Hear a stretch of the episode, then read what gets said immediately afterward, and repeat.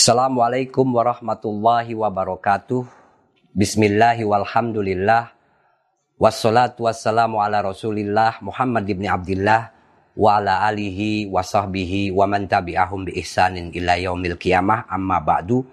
Faqala ta'ala ya ayyuhalladzina amanu idza qila lakum tafassahu fil majalisi fafsahu yafsahillahu lakum wa idza qila suzu fansuzu yarfa'illahu alladhina amanu minkum walladhina utul ilma darajat. Wa qala Rasulullah sallallahu alaihi wasallam man salaka tariqan yaltamisu fihi ilman sahalallahu lahu tariqan ilal jannah. Al hadis au kama qala Rasulullah sallallahu alaihi wasallam. Para pemirsa 164 channel yang saya cintai di mana pun Anda berada, Selamat berjumpa kembali dengan saya dalam rangka pengajian kitab Fathul Majid. Yang pada kesempatan kali ini kita sudah memasuki penjelasan tentang sifat wajib bagi para rasul, para nabi dan para rasul. Yang kita tahu jumlahnya ada empat. Dan sekarang ini kita akan membaca sifat wajib bagi para nabi dan para rasul yang kedua. Kemarin kita sudah menjelaskan pada pertemuan yang pertama sifat wajib bagi para nabi dan rasul yang pertama yaitu asidku yang artinya jujur. Nabi, para nabi itu tidak mungkin berbohong, selalu berkata jujur apa adanya, tidak apalagi menipu, sangat jauh. Tidak mungkin nabi dan para rasul itu melakukan tipuan, tidak mungkin. Maka para nabi dan para rasul itu dibekali oleh Allah dengan sifat asidku, yaitu jujur.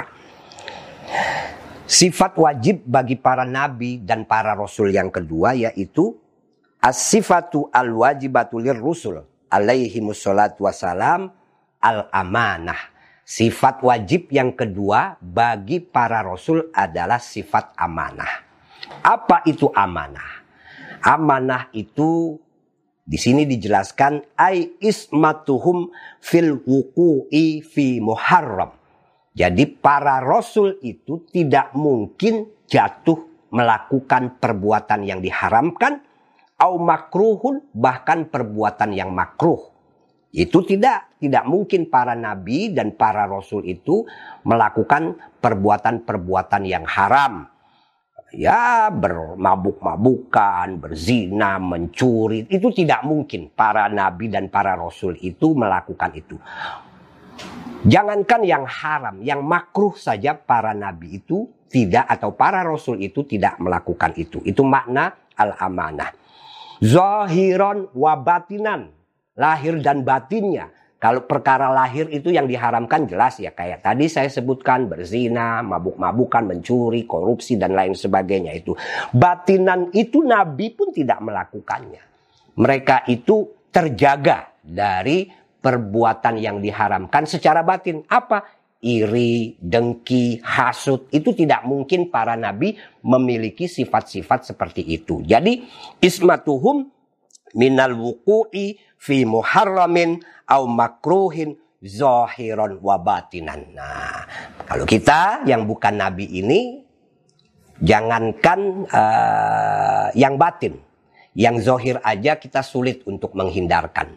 Banyak sekali uh, manusia itu yang tidak mungkin luput dari dosa. Bahkan semua manusia tidak mungkin luput dari dosa dan kesalahan. Pasti setiap orang itu punya atau pernah melakukan dosa dan kesalahan. Nah, nabi ini tidak pernah melakukan hal-hal yang diharamkan lahir dan batin. Jadi hati para nabi itu tidak pernah iri, dengki, tidak pernah suuzon, berpikir negatif dan lain sebagainya. Kenapa kok sempurna? Ya karena mereka itu memang diutus oleh Allah sebagai contoh agar diikuti oleh umatnya masing-masing gitu. Maka Wajar kalau kemudian Allah selalu menjaga mereka dari perbuatan-perbuatan yang diharamkan, yang makruh, lahir dan batin itu. Fisigori wal kibari, baik dosa-dosa kecil ataupun dosa-dosa besar. Jadi tidak pernah para nabi dan para rasul itu melakukan dosa-dosa kecil ataupun dosa-dosa besar. Jadi memang beda dengan kita manusia biasa. Wad dalilu ala subutil amanah. Bukti atau dalil bahwa para nabi itu memiliki sifat amanah annahum bahwa sesungguhnya para nabi laukhonu seandainya mereka itu berkhianat. Berkhianat itu apa? Mengajarkan orang untuk melakukan sesuatu tapi dia tidak melakukan. Melarang orang untuk melakukan sesuatu tapi dia melakukan. Itu namanya khianat. Nah, lau annahum an, uh, annahum lau khonu seandainya mereka itu berkhianat birtiga birtika bi muharramin dengan melakukan hal-hal yang diharamkan au makruhin atau yang makruh. Makruh itu bukan haram tapi uh, sebaiknya jangan dilakukan lakunna maka kita makmurina bimis lima yaf'alunahu. Maka kita akan diwajibkan melakukan apa-apa yang mereka lakukan. Nah, seandainya ini dalil atau bukti bahwa para nabi itu memiliki sifat amanah, seandainya para rasul itu berkhianat, memiliki sifat khianat yaitu melakukan hal-hal yang diharamkan dan yang makruh, maka kita pun diperintahkan untuk melakukan itu. Ingat ini seandainya. Ah, lakunna ma'murina bimis lima yaf'alunahu. Maka kita akan di, diperintahkan untuk melakukan apa-apa yang mereka kerjakan. Li'annallaha karena apa? Karena sesungguhnya Allah amarona memerintahkan kepada kita bitibaihim untuk mengikuti para rasul atau para nabi itu. Qala ta'ala di dalam Al-Qur'an Allah berfirman eh, fi haqqi nabina tentang nabi besar Muhammad sallallahu alaihi wasallam Wattabi'uhu la'allakum tahtadun. Ikutilah dia, maksudnya adalah Nabi Muhammad, la'allakum tahtadun dengan demikian kalian akan mendapatkan petunjuk. Ini perintah. Jadi kata Allah itu kita wajib diperintahkan untuk mengikuti para rasul. Seandainya para rasul itu khianat melakukan hal yang diharamkan, atau yang dimakruhkan, maka berarti kita juga diperintahkan untuk melakukan hal yang diharamkan dan yang dimakruhkan itu. Ini dalil. Jadi saya ulangi, bukti bahwa para rasul itu memiliki sifat amanah itu kalau mereka itu bersifat khianat melakukan hal-hal yang diharamkan dan yang dimakruhkan, maka berarti kita juga diperintahkan untuk melakukan hal yang diharamkan dan yang dimakruhkan itu. Karena apa? Karena Allah memerintahkan kita untuk mengikuti para nabi gitu Kita diperintahkan untuk mengikuti mengikuti nabi agar kita mendapatkan petunjuk. Nah, kalau para nabi itu melakukan hal yang diharamkan dan yang dimakruhkan, berarti kita diperintahkan untuk melakukan hal-hal yang dimakruhkan. Walayasihu an nu'maru muharramin. Dan tidak benar kita itu diperintahkan untuk melakukan hal-hal yang diharamkan. Au makruhin atau makruh. Li annallaha karena sesungguhnya Allah subhanahu wa ta'ala la ya'muru bil fahsya. Tidak mungkin memerintahkan kita untuk melakukan perbuatan-perbuatan fahsya, jahat, perbuatan yang haram, perbuatan yang merugikan diri sendiri dan juga merugikan orang lain. Itu al-fahsya. Jadi sekali lagi harus diulang supaya tidak terjadi salah paham. Para rasul itu memiliki sifat wajib amanah. Amanah itu artinya bahwa para rasul tidak mungkin melakukan hal-hal yang diharamkan atau yang dimakruhkan lahir batinnya, baik kecil ataupun besar dosanya itu ya. Nah, dalil bahwa para para rasul itu memiliki sifat amanah bahwa kalau mereka itu berkhianat, melakukan hal-hal yang diharamkan dan dimakruhkan, maka berarti kita diperintahkan untuk meniru. Karena maka kita diperintahkan untuk melakukan hal yang diharamkan dan dimakruhkan itu karena Allah memerintahkan kita untuk mengikuti Nabi Muhammad Shallallahu Alaihi Wasallam. Tapi pada kenyataannya kita tidak diperintahkan untuk melakukan yang haram dan makruh. Karena apa? Karena Allah tidak memerintahkan manusia untuk melakukan yang haram dan makruh. Nah, layak muru bil. Allah tidak memerintahkan perbuatan jahat. Perbuatan fahsya itu perbuatan yang merugikan diri sendiri dan merugikan orang lain. Fata ayana maka jelaslah annahum bahwa sesungguhnya para nabi dan para rasul itu la yaf'aluna illa at Mereka tidak mungkin melakukan apa pun kecuali yang bersifat ketaatan. Jadi semua yang dilakukan oleh nabi adalah perbuatan ketaatan. Tidak mungkin para nabi, para rasul melakukan hal-hal yang diharamkan dan dimakruhkan. Nah, perbuatan para nabi ini imma ketaatan itu imma wajibatan au mandubatan. Ada kalanya wajib, ada kalanya atau ada juga yang yang sunnah. Jadi segala perbuatan nabi itu tidak ada nabi para rasul itu melakukan hal-hal yang diharamkan dan dimakruhkan. Yang dilakukan oleh Nabi itu pasti adalah ketaatan. Nah, ketaatan ini ada yang wajib, ada yang sunnah. Jadi perbuatan Nabi itu adalah perbuatan taat. Fa'af'aluhum maka perbuatan para rasul itu dairatun berkisar bainal wajibi wal mandubi di antara yang wajib dan sunnah wala yadkhuluha al-mubah. Bahkan Nabi itu tidak mungkin melakukan yang perbuatan yang dibolehkan atau tidak melakukan perbuatan yang dibolehkan. Nah, artinya tidak diperintahkan. Itu bukan bagian dari syariat ketika Nabi melakukan hal-hal yang boleh itu bukan bagian dari syariat.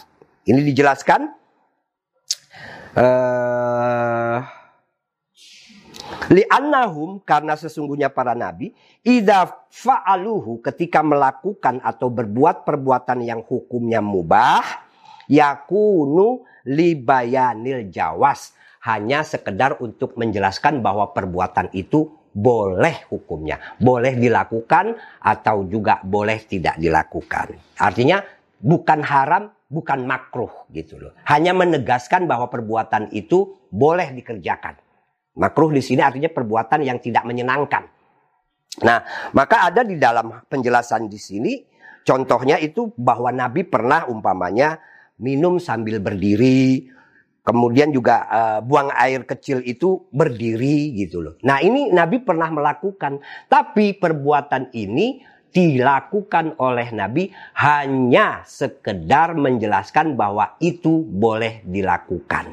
Nah, jadi untuk menjelaskan saja gitu loh boleh. Tapi kalau di dalam fikih itu kita dianjurkan kalau makan itu untuk tidak berdiri. Buang air kecil juga untuk tidak tidak berdiri. Tapi kalau dilakukan tidak apa-apa gitu loh. Maksudnya ketika Nabi melakukan itu pun hanya menegaskan sekedar boleh saja gitu loh. Wa yakunu libayanil jawas. Wa sementara syariat itu Wahua yaitu syariat imma wajibun au mandubun. Ada dua. Ada kalanya wajib atau sunnah. Itu yang syariat. Sementara yang mubah itu, itu hanya menjelaskan boleh. Bukan disyariatkan gitu loh. Jadi kalau Anda makan sambil diri, minum sambil berdiri, ya boleh. Tapi itu tidak disyariatkan. Karena yang sunnah itu ya makan duduk, buang air kecil juga eh, apa namanya tidak berdiri gitu loh.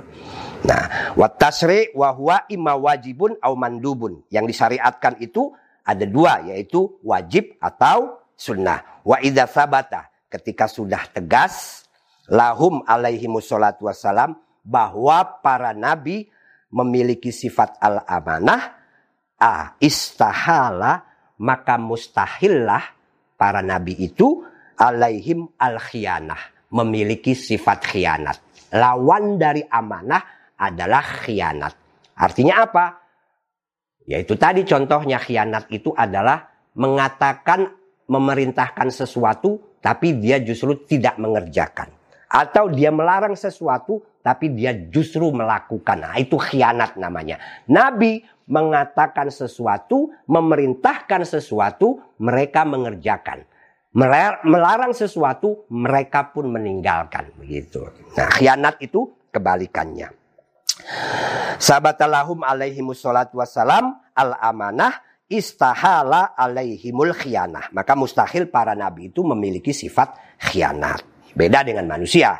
Ya termasuk saya. Kalau manusia itu kadang-kadang apa yang dikatakan tidak beda atau tidak sama dengan apa yang dikerjakan. Maka inilah Nabi dan para Rasul wabil khusus Nabi kita besar Muhammad Sallallahu Alaihi Wasallam itu memang sudah dipersiapkan oleh Allah dengan akhlak yang mulia yang tujuannya itu agar kita sebagai umatnya menjadikan beliau itu sebagai suri tauladan. Contoh dalam kehidupan ini lakum fi rasulillahi uswatun hasanah. Tunggu sungguh telah ada di dalam apa diri Nabi besar Rasulullah itu adalah suri tauladan buat kita semua atau buat kalian itu. Yaitu tidak mungkin al khianah bifi'li muharramin au makruhin dengan melakukan hal-hal yang diharamkan atau dimakruhkan. Itu tidak mungkin. Jadi tidak mungkin para nabi itu memiliki sifat khianat dengan melakukan yang diharamkan atau dimakruhkan. Nah, itu jadi sifat yang kedua bagi para nabi dan para rasul yaitu al-amanah. Kedua, yang pertama sidik, sidku, yang kedua amanah. Kita lanjutkan pada bab yang ketiga atau sifat wajib bagi para nabi yang ketiga yaitu as-sifatu asali satu. Sifat ketiga al-wajibatu lahum alaihimus salatu wassalam yang wajib bagi para rasul apa? Tablighun. Yaitu sifat tabligh, menyampaikan apa adanya. tidak menyembunyikan, tidak menyimpan. Jadi kalau nabi mendapatkan wahyu, pasti nabi itu menyampaikan wahyu itu. Baik wahyu itu yang kemudian menjadi Al-Quran, ataupun wahyu itu yang kemudian menjadi sabda-sabda nabi sendiri. Bahkan ada wahyu yang di dalam apa dimuat di dalam hadis-hadis Nabi yang kemudian kita kenal dengan istilah hadis kutsi yaitu firman Allah yang ada di dalam hadis-hadis Nabi besar Muhammad Shallallahu Alaihi Wasallam dengan ciri Allah Taala, Yakulullahu Taala. Tapi itu tidak ada di dalam Al-Quran, adanya di dalam hadis-hadis Nabi, maka disebut dengan hadis kudsi. Nah, jadi semua yang diperintahkan, yang disampaikan oleh Allah kepada Nabi besar Muhammad Sallallahu Alaihi Wasallam itu beliau sampaikan kepada umatnya. Tidak ada yang disimpan-simpan gitu loh. Nah, itu makna dari tablik menyampaikan. At-tabligu umiru bitablighihi. Mereka itu menyampaikan apa-apa yang diperintahkan untuk disampaikan lil khalqi kepada makhluk. Minal ahkam dari uh, apa namanya uh, seperti eh, penjelasan-penjelasan uh, hukum gitu loh. Maknahu artinya annalladzi auhahu Allahu ila rusul salah satu aksamin. Maksudnya yang diwahyukan oleh Allah kepada para rasul itu ada tiga bagian. Ada atau tiga kategori. Apa tiga kategori itu? Yang pertama, kismun. Kategori pertama itu amarahumullahu taala bi adami tablighihi. Ada perintah-perintah atau pesan-pesan dari Allah Subhanahu wa taala kepada para nabi dan Allah tidak memerintahkan para nabi itu untuk menyampaikan kepada umatnya. Nah, wahada muhtasun bihim. Ini pesan-pesan ini khusus buat para nabi. Jadi nabi menerima wahyu atau menerima perintah dari Allah Subhanahu wa taala atau pesan. Jadi pesan dari Allah itu ada tiga. Yang pertama pesan yang khusus buat para nabi. Jadi mereka itu dapat pesan dari Allah, tapi Allah tidak memerintahkan mereka untuk menyampaikan kepada makhluknya. Muhtasun bihim khusus buat para nabi. Nah, ini makna uh, Kismun amarahumullahu ta'ala bi adami tablighihi. Yaitu pesan yang Allah tidak memerintahkan mereka untuk menyampaikannya. Wahada mukhtasun bihim. Perintah-perintah atau pesan-pesan ini khusus buat mereka. La yajuzulahum. Mereka tidak boleh tablighuhu menyampaikan pesan-pesan itu kepada umatnya gitu loh. Itu uh, kategori pertama. Wakismun khayyarahumullahu ta'ala fihi. Ada juga pesan-pesan yang Allah sampaikan kepada para nabi dan para rasul. Tapi Allah itu menyerahkan kepada mereka terserah. Mau disampaikan boleh, tidak disampaikan juga boleh. Nah, ini namanya kismun khayyarahullahu khayyarahumullahu ta'ala fihi wahada dan pesan-pesan ini ya juzulahum fihi at-tablik. Mereka boleh menyampaikan, boleh juga tidak menyampaikan. Ya. Ya juzulahum fihi at-tablik. Watarkuhu fihi at-tabligu watarkuhu. Boleh mereka menyampaikan atau tidak menyampaikan. Dua. Jadi kategori pertama adalah pesan-pesan dari Allah yang Allah tidak memerintahkan mereka itu untuk menyampaikan kepada makhluk, kepada umat. Karena pesan-pesan ini khusus buat mereka. Yang kedua, pesan-pesan Allah yang Allah persilahkan mereka, para nabi itu, untuk menyampaikan kepada umat atau tidak menyampaikan. Nah, nah kategori yang ketiga, wal kismu asalisu. Dan kategori yang ketiga, amruhum amarohum bitablighihi. Allah memerintahkan para nabi untuk menyampaikannya. Wahadzal kismu qad lil khalqi. Dan kategori ini yaitu pesan-pesan Allah kepada para nabi, para rasul yang kemudian mereka menyampaikan kepada para makhluk itu sudah sudah terjadi. Itu maksudnya qad ballaghuhu lil khalqi. Walam yaktumu minhu dan tidak sedikit pun yang mereka simpan, mereka sembunyikan. Ya kalau dalam Islam para nabi kita Nabi Muhammad SAW ya sudah menyampaikan yaitu apa yang sekarang ini kita kenal dengan Al-Quran.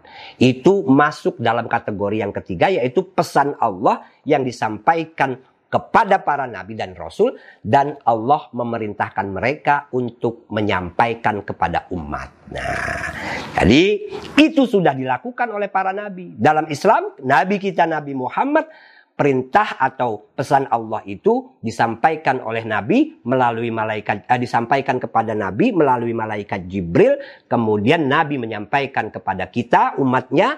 Nah itulah yang kita kenal dengan Al-Qur'an. Semua itu adalah firman Allah yang Allah atau Nabi Muhammad sampaikan kepada kita Walam yaktumu minhu syai'an. Tidak ada yang disembunyikan sedikit pun. Jadi firman Allah yang ada di dalam Al-Quran itu yang disampaikan oleh Nabi itu tidak ada yang kurang. Nabi tidak menyembunyikan sedikit pun. Memang perintah Allah itu yang menyampaikan yaitu dari Al-Fatihah sampai An-Nas itu. Tidak ada yang disembunyikan oleh Nabi besar Muhammad Sallallahu Alaihi Wasallam. Ah. Wad dalilu dan dalil argumentasi. Ala subuti tablik lahum alaihi musallatu wassalam.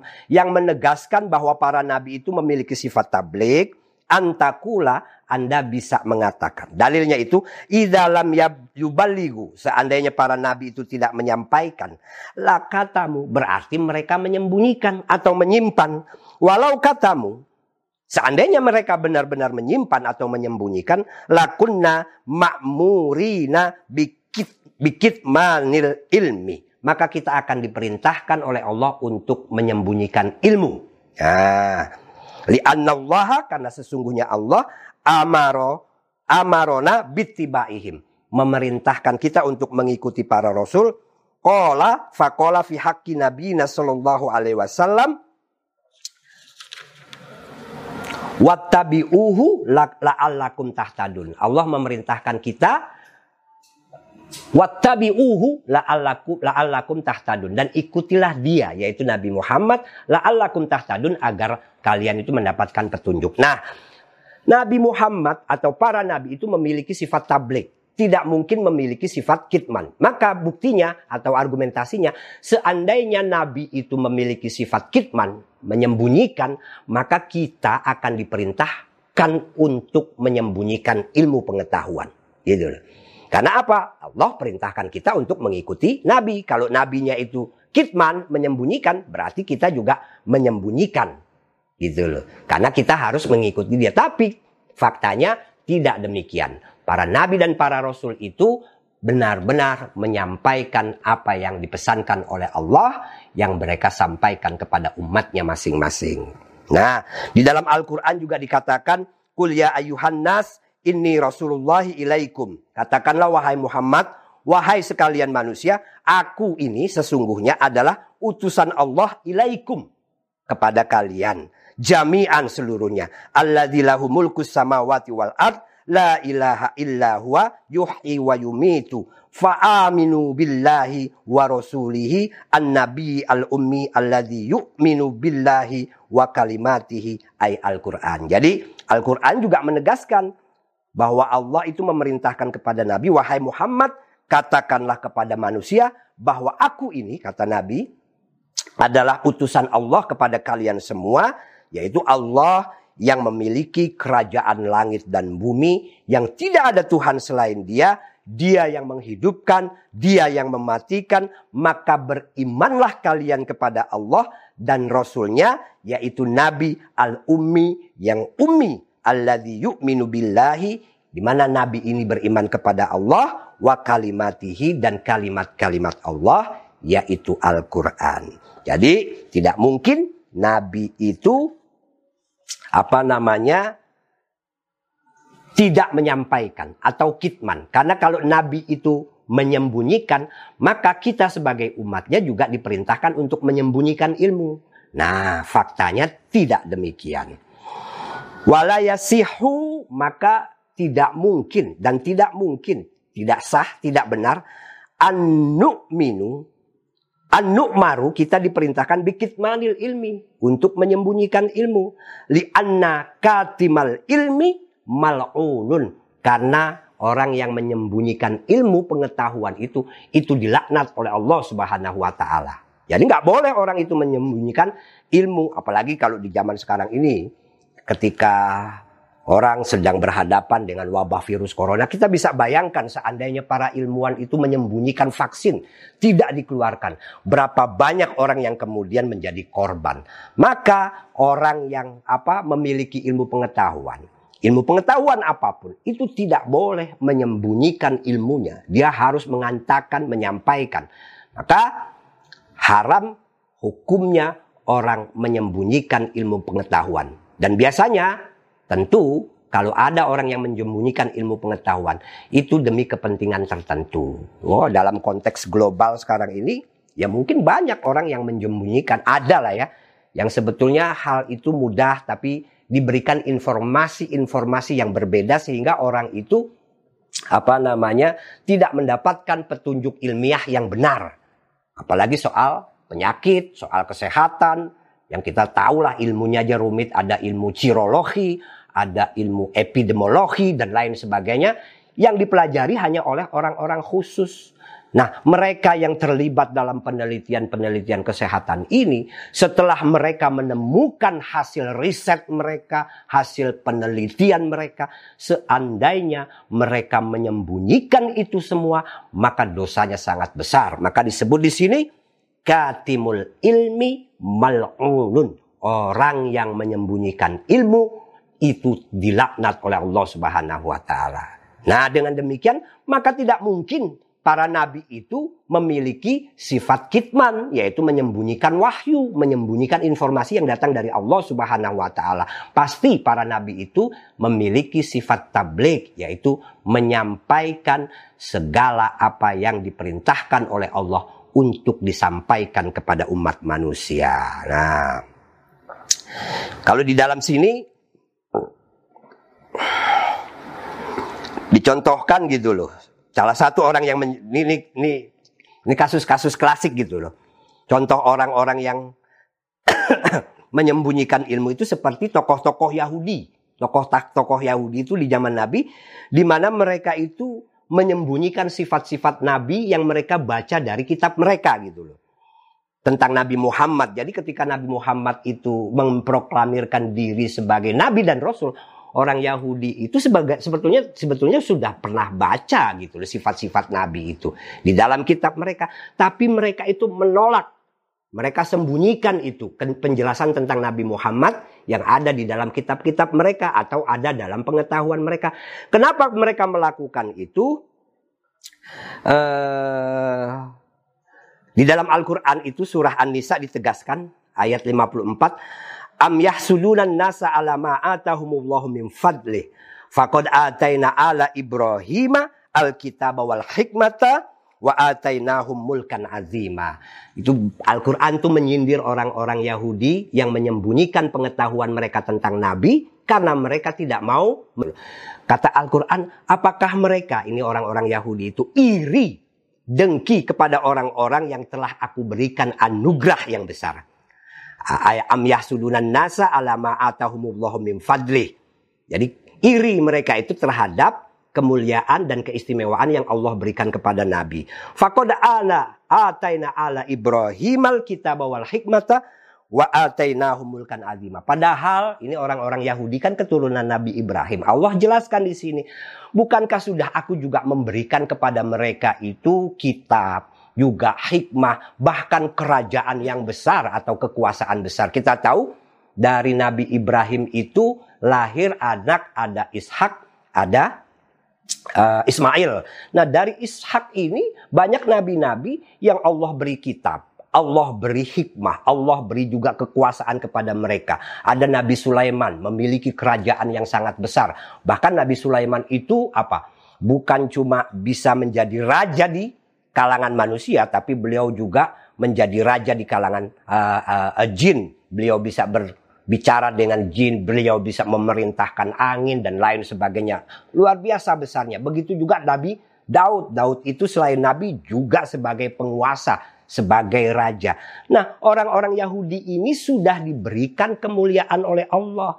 Tapi kenapa ketika Nabi Muhammad itu dipilih oleh Allah sebagai nabi dan rasul yang notabene bukan keturunan Ishak, tapi Nabi Muhammad adalah keturunan Ismail, orang Arab. Nah, orang Yahudi tidak mau menerima fakta itu. Maka di dalam sejarah itu orang-orang Yahudi sebetulnya membenarkan ajaran yang dibawa oleh Nabi Muhammad. Tapi mereka tidak mau menerimanya hanya karena Nabi Muhammad itu bukan dari golongan Yahudi. Ya, maka turun Al-Quran, am yahsudunan nasa alama atahumullahu min fadli. Kenapa mereka itu iri kepada orang yang telah aku beri istime, berikan keistimewaan. Maksudnya Nabi Muhammad. Faqad ala Ibrahimal kita bawal hikmata wa mulkan wa atainahum mulkan azima. Bukankah aku sudah memberikan kepada keluarga Ibrahim yaitu para nabi dan lain sebagainya ya Nabi Sulaiman, Nabi Daud dan lain sebagainya sampai Nabi Isa. Allah sudah berikan mereka juga kitab, hikmah dan juga kerajaan-kerajaan yang besar. Nah, ini sindiran buat orang-orang Yahudi ketika itu yang menolak risalah Nabi hanya karena Nabi Muhammad bukan orang Yahudi. Nah, jadi sekali lagi katimul ilmi mal'unun. Penyembunyi ilmu itu dilaknat oleh Allah Subhanahu wa taala. Maka kalau ada orang tanya, kita tahu, jawab apa adanya sesuai dengan apa yang kita tahu. Tapi kalau tidak tahu ya bilang tidak tahu. Jangan tidak tahu memaksakan untuk uh, seolah-olah tahu. Itu justru malah menyesatkan. Di zaman sekarang ini wabil khusus pengetahuan-pengetahuan keagamaan. Kalau ada orang punya pertanyaan, mem, apa namanya uh, menyampaikan kepada kita soal-soal bukan cuma soal keagamaan lah soal apa pun. Kalau kita memiliki pengetahuan yang baik sesuai dengan kapasitas kita jawab pertanyaan itu. Tapi kalau kita tidak mampu karena memang bukan di luar kapasitas kita ya jangan dijawab Gitu loh. Apalagi soal agama. Ini zaman sekarang banyak orang tidak mengerti tapi memaksakan diri seolah-olah mengerti. Memberi jawaban yang dipaksakan. Akhirnya jawabannya itu tidak tepat. Kalau pakai bahasa hadis Nabi itu dolu wa adolu. Sesat dan menyesatkan. Itu banyak sekali di zaman sekarang itu. Maka orang yang memiliki ilmu yang yang yang yang apa namanya? Uh, yang baik, yang luas harus menyampaikan kepada orang lain apalagi ketika orang itu bertanya. Mal'unun wa asimun dan berdosa. Wallahu ta'ala dan Allah subhanahu wa ta'ala ya, la ya'muru bil fahsya. Tidak pernah memerintahkan perbuatan jahat yang merugikan diri sendiri dan orang lain. Gitu loh. Di dalam hadis Nabi yang lain juga ditegaskan man katama ilman al jama ul jima yaumal kiamati bili jamim minan nar. Barang siapa yang menyembunyikan ilmu, maka dia itu akan dibelenggu dengan belenggu dari api neraka di akhirat nanti. Jadi nggak boleh itu. La uh, wallahu taala la ya'muru bil fahsya. Allah tidak pernah memerintahkan hal-hal yang jahat. Fabatola maka batillah ma'adda ilaihi segala sesuatu yang mengantarkan kepada uh, apa namanya sifat kitman itu. Wahwa kitmanihim yaitu kitmannya para nabi, yaitu para nabi menyembunyikan. Menyembunyikan apa-apa yang harus mereka sampaikan. Itu batal. Tidak benar, mustahil. Wasabata maka tetaplah apa yang tetap dipastikan nakiduhu lawan dari kitman. Apa lawan dari kitman itu? Uh, al-matlub. Lawannya adalah tablik itu tadi. Wa idza sabata lahum at-tablik ketika nabi dan para rasul itu sudah dapat dipastikan, sudah dipastikan memiliki sifat tablik, istahala maka mustahil alaihim bagi mereka al-kitmanu sifat kitman. Alladhi huwa diddut tablik. Di mana sifat kitman ini adalah lawan dari sifat tablik. Inilah yang bisa saya sampaikan pada kesempatan kali ini para pemirsa sekalian. Mudah-mudahan bermanfaat buat kita semua. Dan sekali lagi saya selalu mendoakan kita semua. Mudah-mudahan Allah memberikan kita kesehatan, melindungi kita dari segala penyakit wabil khusus penyakit corona ini, virus corona. Dan kita berdoa mudah-mudahan pemerintah di negeri ini mampu menjalankan tugasnya dengan baik dalam rangka menanggulangi uh, pencegahan wabah virus corona di negeri kita. Mudah-mudahan Allah segera mengangkat wabah virus corona dari muka bumi ini. Sekian kurang lebihnya saya mohon maaf. Wallahul muwafiq ila aqwamit thoriq. Wassalamualaikum warahmatullahi wabarakatuh.